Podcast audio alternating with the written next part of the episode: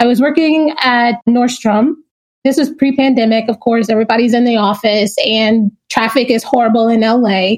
And I kept thinking, well, you know, if I can get like a cup of coffee via app and delivered to my desk in 30 minutes, why in the world can I not get this dress or these shoes or these things that I'm looking for online delivered to my dress? And at that time, funny enough, it seems kind of weird now, but clothing really wasn't a thing that people thought about getting delivered. It was just food. And so I was just like, I don't want to sit in traffic for an hour, go to the mall and not find the thing I want when I can just look online. I can precisely choose what I want and get it delivered.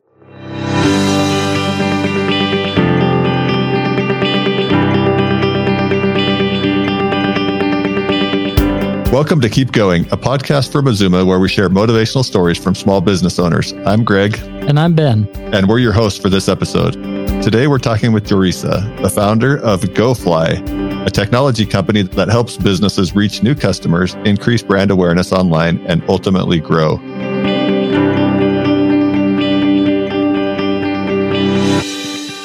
Joresa, welcome. Thank you. I'm very excited to be here. And we're excited to have you, Joresa. Why don't you tell us where you're from, what your background is, what kind of pointed you in this direction? I am originally from Kinston, North Carolina. It is the home of a lot of basketball players for some reason, but it is a very small town other than that. You chose a different route, though. I chose a different route, route yeah.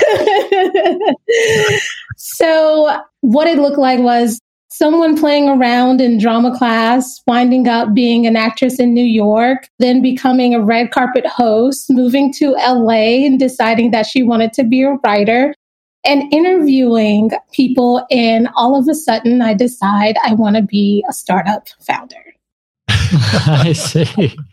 Like I can see the natural progression. Yeah, that makes sense. I think we need to unpack that a little bit. I think, you know, sometimes that happens for people. And I think it's, it's so important for people to know that they don't have to have the traditional background to start a business because that imposter syndrome can set in, making you feel like you can't build what you're building because you didn't do it before. You don't have the pedigree for it, but it's just not true. Growing up, it sounds like you were kind of the goofy kid in drama class, but were you entrepreneurially minded as well? Or were you just life is good and having fun? Yeah, life was pretty decent. You know, I grew up in the age where you graduate from high school and you go to college and there's no question about it. Even though there was definitely some moments where I felt like, I don't think I really want to go to college because I don't think that's the path for me it was like, if you don't go to college, then what are you going to do? So it was just a choice by default. Winded up going to a great school, went to UNC Chapel Hill, so can't complain about that. Dabbled into the acting world, and I was just too afraid to take it all the way because I was always concerned about how do you make a stable income being an actor? And I mean, I'm acting every day. Uh, all those things were stepping stones along the way to get me to where I am. Yeah, absolutely. Not to take us too far back, but I did want to step back and talk more about your red carpet hostess. Now you're the founder of GoFlyy. what happened there that sparked you to go and found this business and specifically one that's so drastic from what you were currently doing? I was doing red carpet hosting, loved it. I wanted to be taken a little bit more seriously, not to say red carpet hosts are not, but I was looking at people on LinkedIn and I was looking at hosts and, you know, looking at their background, what they did before. And a lot of them had a very strong writing background. So I decided, okay, I'm going to start writing started a blog and someone messaged me asking for someone like myself to write articles. So I started writing for this publication and during my time writing for them, probably about two weeks in, they asked me if I could interview a founder of a startup in Silicon Valley. So this was probably around 2016. So let me tell you, I did not know what a founder was. I did not know what a startup was. And living in LA, had never heard of Silicon Valley. So I started, I was asking friends, hey, do you know a founder of a startup? And they were like, oh, yeah, I know a founder of a startup. like I was asking, like it was something so weird. And so I started interviewing all of these founders. I ended up becoming a contributor for Forbes, still interviewing founders. I probably have interviewed over a hundred. And for all of them, well, not for all of them, but for I would say 80% of them, they did not have a background for the thing that they were passionate about building. And I was just floored. One, I was like, wow, so you've never done this, but you're like doing it. And there's someone who gives you money to build it. Where is this world? Like, how did this happen? I had no clue that this ever existed. And so I started to ideate what I would potentially want to build. I didn't make any moves on it till about 2018, but like I started to think about it. So that's how I went from being a red carpet host to being inspired to be a founder and taking small steps. And here I am. Wow. And it seems like you plunged yourself right in. I'm laughing because I had no clue that's what I was doing. Um, if you ever uh, have heard Jenn Hyman from Rent the Runway, she said she had no clue that she was getting into the uh, dry cleaning business. They just wanted to like have women get these dresses. Same thing. I was working at Nordstrom. This was pre-pandemic. Of course, everybody's in the office and traffic is horrible in LA. And I kept thinking, well, you know, if I can get like a cup of coffee via app and delivered to my desk in 30 minutes, why in the world can I not get this dress or these shoes or these things that I'm looking for online delivered to my dress? And at that time, funny enough, it seems kind of weird now, but clothing really wasn't a thing that people thought about getting delivered. It was just food. And so I was just like, I don't want to sit in traffic for an hour, go to the mall and not find the thing I want when I can just look online. I can precisely choose what I want and get it delivered. And so I did plunge in, not knowing I was in logistics, believe me. When I, I think I was deep in there when I realized, oh my God, I'm, this is logistics. I have to get vans and drivers and wow, this is, this is really complicated. And um, I think very deeply about the people that we serve. We have women who are like, hey, I just want to make sure that I'm going to get my package today because I am going on vacation tomorrow. And like that means something to me. When we first started in uh, Seattle, I wanted to see what it was like to deliver there. So myself and one of our team members, we were riding around Seattle and one of the stops that we made, a little girl answered the door. Her mom was in the kitchen cooking. And I was like, this is our customer. She doesn't have time to go to the mall. She has a family. She's working, she's cooking, but she wants to feel good because what we really deliver is happiness and confidence is not clothes. That's just the customer that I am so passionate about helping every single day. Wow, you're definitely onto something here. This industry has huge potential. We're already seeing clothing, delivery, service, right? But it still seems early. There's opportunity for you to connect clothing distributors and stores with this ability to deliver the way some of these disruptors are now. So it's really exciting.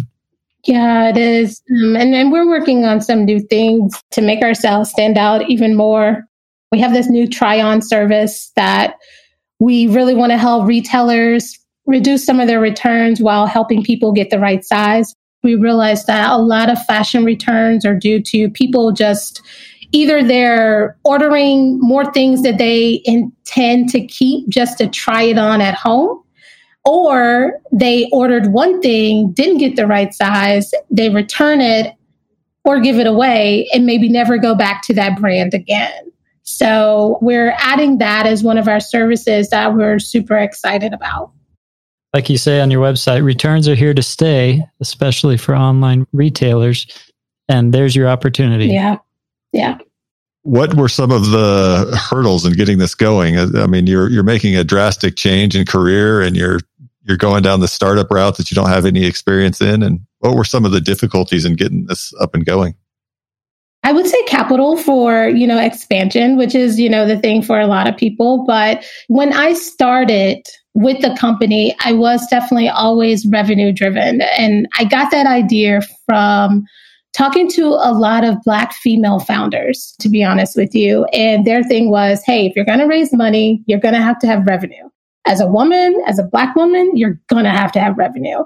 So that was the thing. It's like, okay, you know, how do I build this business based on revenue without any funding to start? That's really challenging.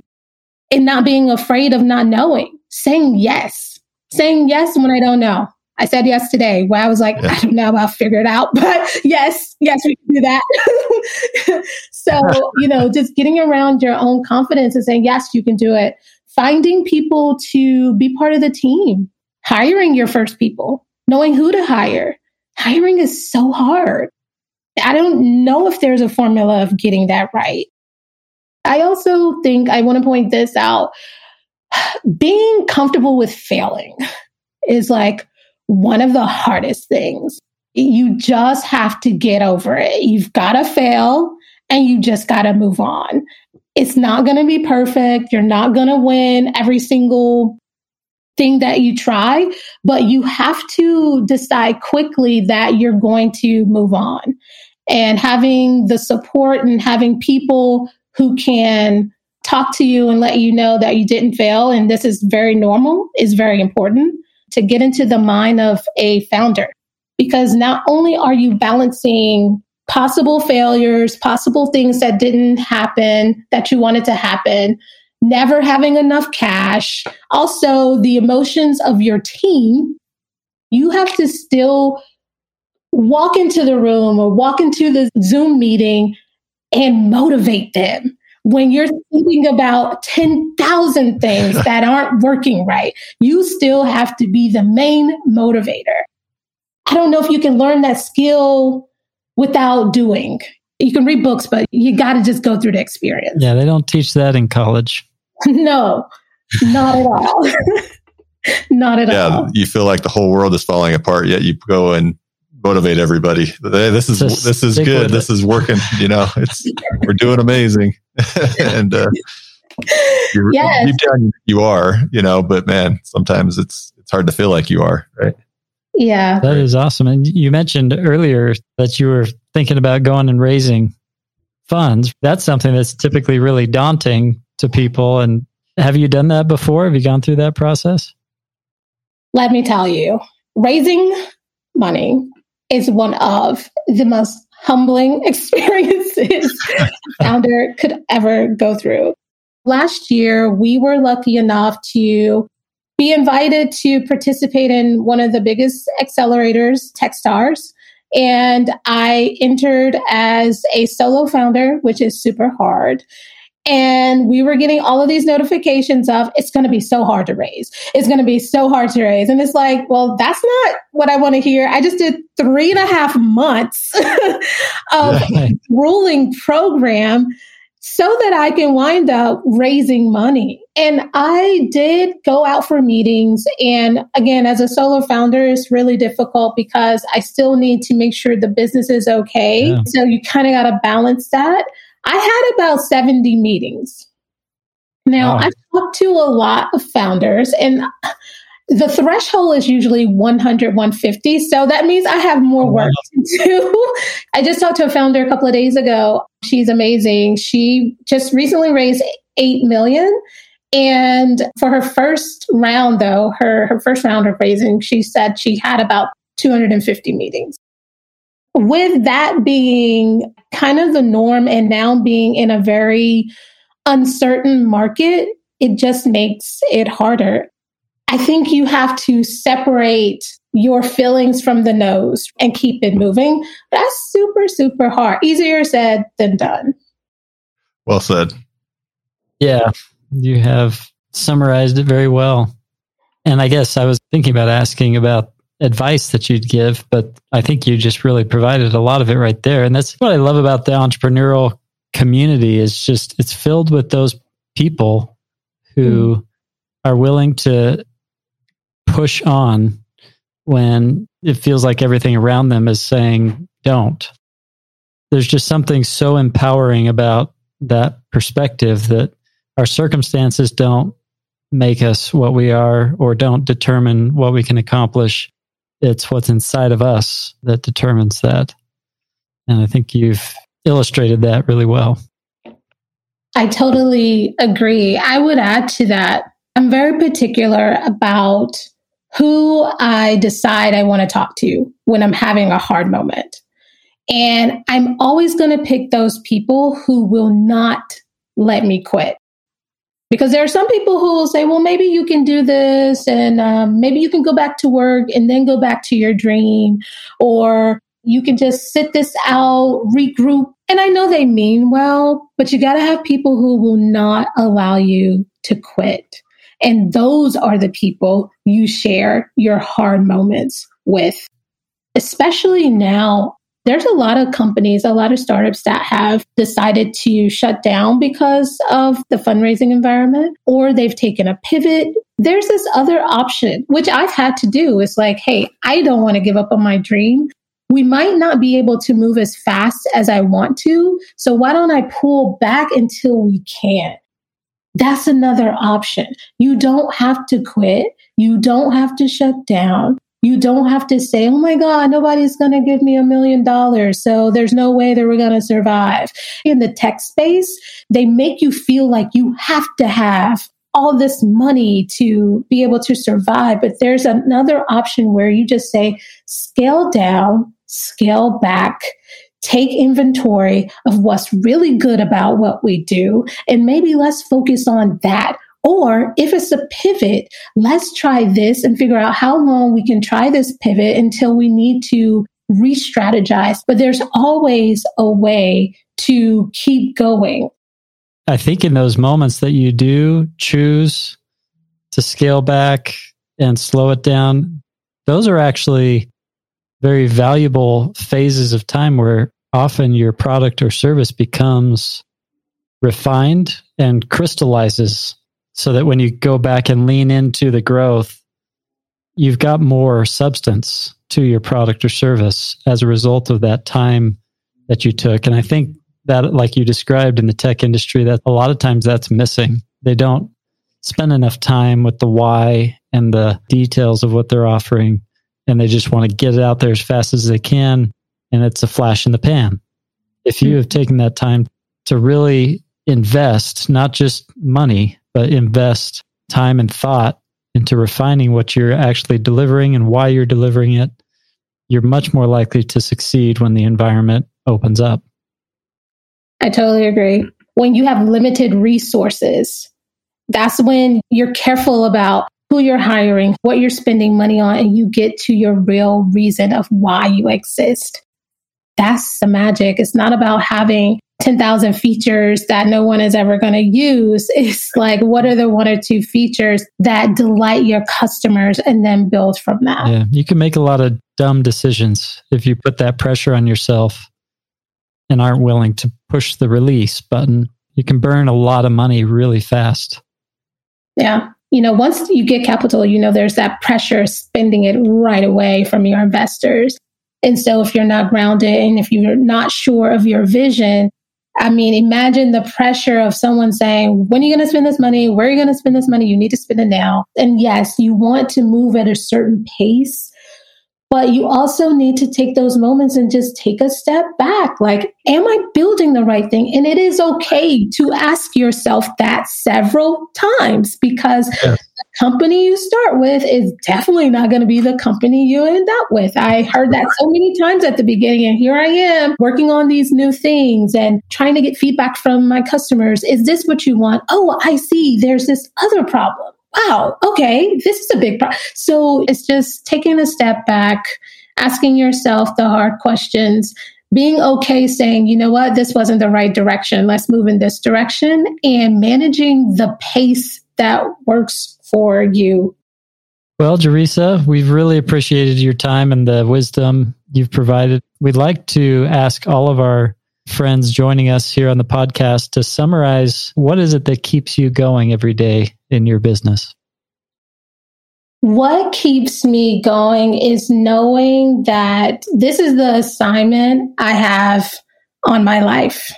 I don't get up every single morning for myself. I get up every single morning to make an impact on the people around me, to make their lives better, whether it's my team.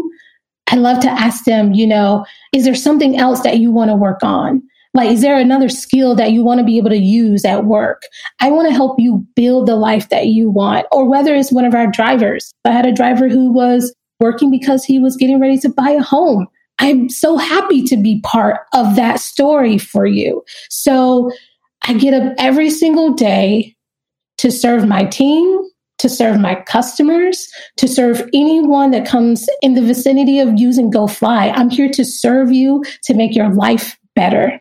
And I think when you think about service and serving your customers and your team, that's when things just open up. That's so true. That's such a great perspective, and especially for the founder to have. Thank you. Well, we've really enjoyed having you on today. We appreciate you taking the time to be with us, and we wish you all the best going forward. Yes, thank, thank you. Thank you. This was awesome. Thank you so much. Thank you, listeners, for joining us today. If you or someone you know would like to share your small business story, please go to mazumausa.com slash keep going and fill out the form at the bottom of the page. And if you are looking for tax advice for your small business, be sure to join our Keep Going Facebook group and check out our website at mazumausa.com.